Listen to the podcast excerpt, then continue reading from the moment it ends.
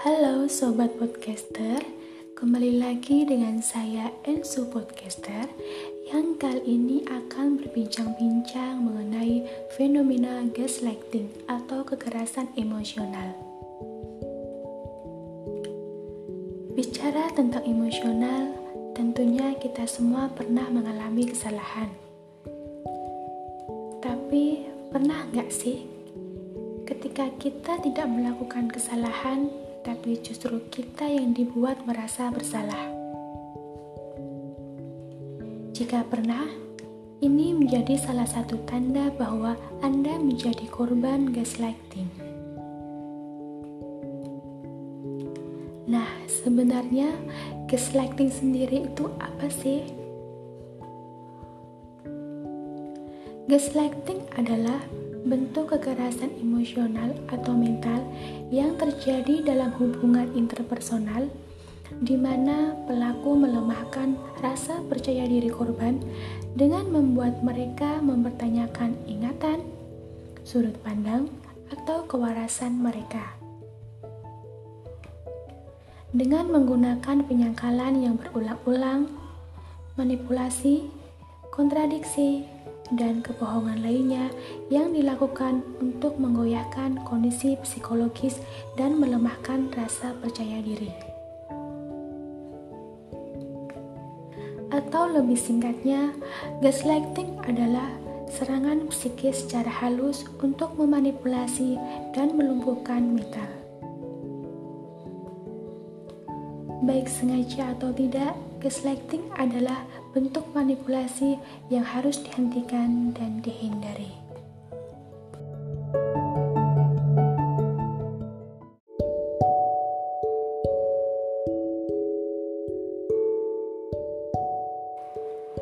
Halo sobat podcaster, kembali lagi dengan saya Enso Podcaster.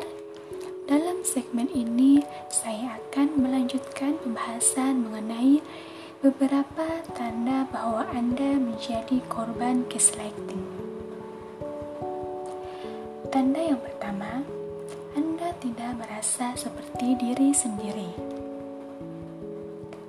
Tanda yang kedua, Anda lebih sering merasa cemas. Tanda yang ketiga, Anda menjadi lebih sensitif.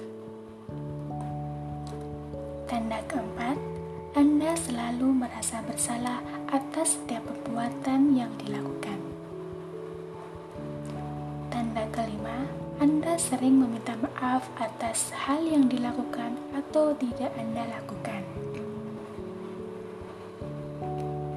Mungkin Anda akan bingung untuk mencari ciri-ciri orang yang gaslighting.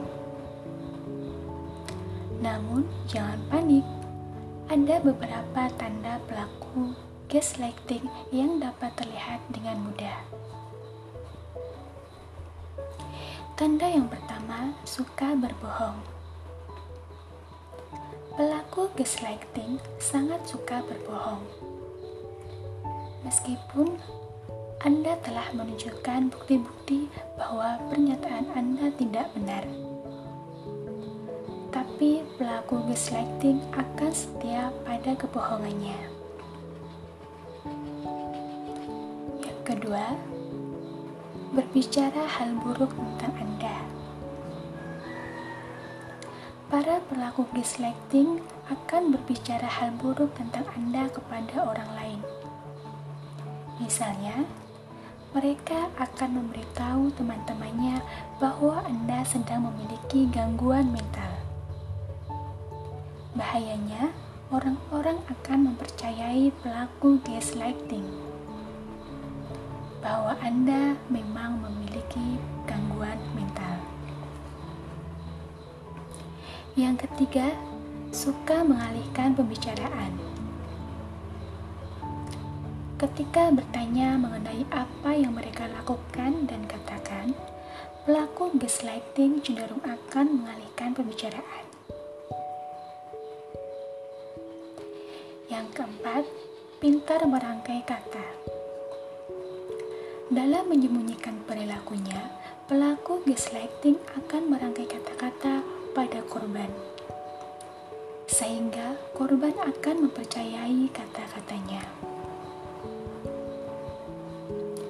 Yang kelima, tidak mau mengakui kesalahan. Pelaku gaslighting cenderung tidak mau mengakui kesalahan dan selalu menyangkal. Hal ini akan membuat korban merasa kebingungan dan frustasi. Hingga akhirnya gangguan mental yang akan muncul.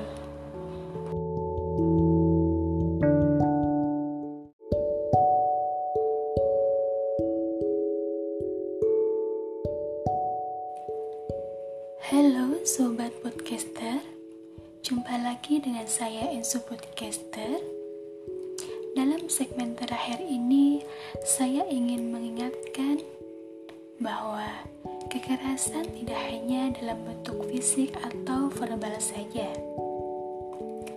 Kekerasan emosional juga bisa datang dalam bentuk yang sangat halus dan melumpuhkan Anda apabila Anda tidak waspada. Jika dibiarkan, gaslighting akan membawa dampak buruk pada kesehatan Anda.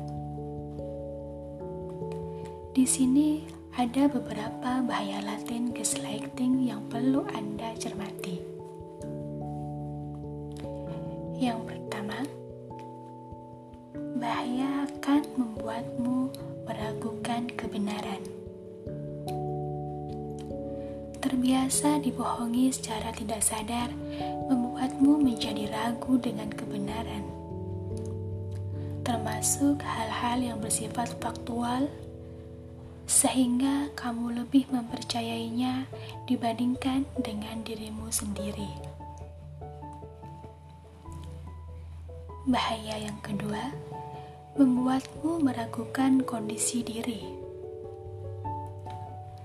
Orang yang memanipulasimu akan tampak peduli. Namun, yang sebenarnya adalah ia menunjukkan kepedulian hanya agar kamu merasa lemah, ragu akan kemampuan diri, dan merasa membutuhkannya. Bahaya yang ketiga membuatmu terasingkan dengan diri sendiri. Perasaan yang kamu rasakan tidak divalidasi dan membuatmu merasa bersalah saat sedih, marah, dan emosi lainnya. Dan kamu berupaya untuk terlihat baik-baik saja, agar tidak dianggap lebay atau baper. Bahaya yang terakhir membuatmu merasa kelemahanmu semakin terbukti. Kamu semakin fokus dengan kelemahanmu dan melupakan potensi yang kamu miliki. Sikap pedulinya ditunjukkan agar kamu menyadari ada yang salah denganmu, sehingga kamu merasa semakin lemah dan bersalah, bukan untuk membantumu keluar dari masalah. Jika kita telah berkali-kali terjebak dalam situasi ini, sebaiknya kita segera melakukan terapi. Menurut kita harus mencari tahu apa penyebab kita bisa tertarik dengan pelaku gaslighting. Bisa jadi kita adalah tipe orang yang patuh Biasanya, orang yang bersifat mengendalikan mencari pasangan yang bisa dikendalikan.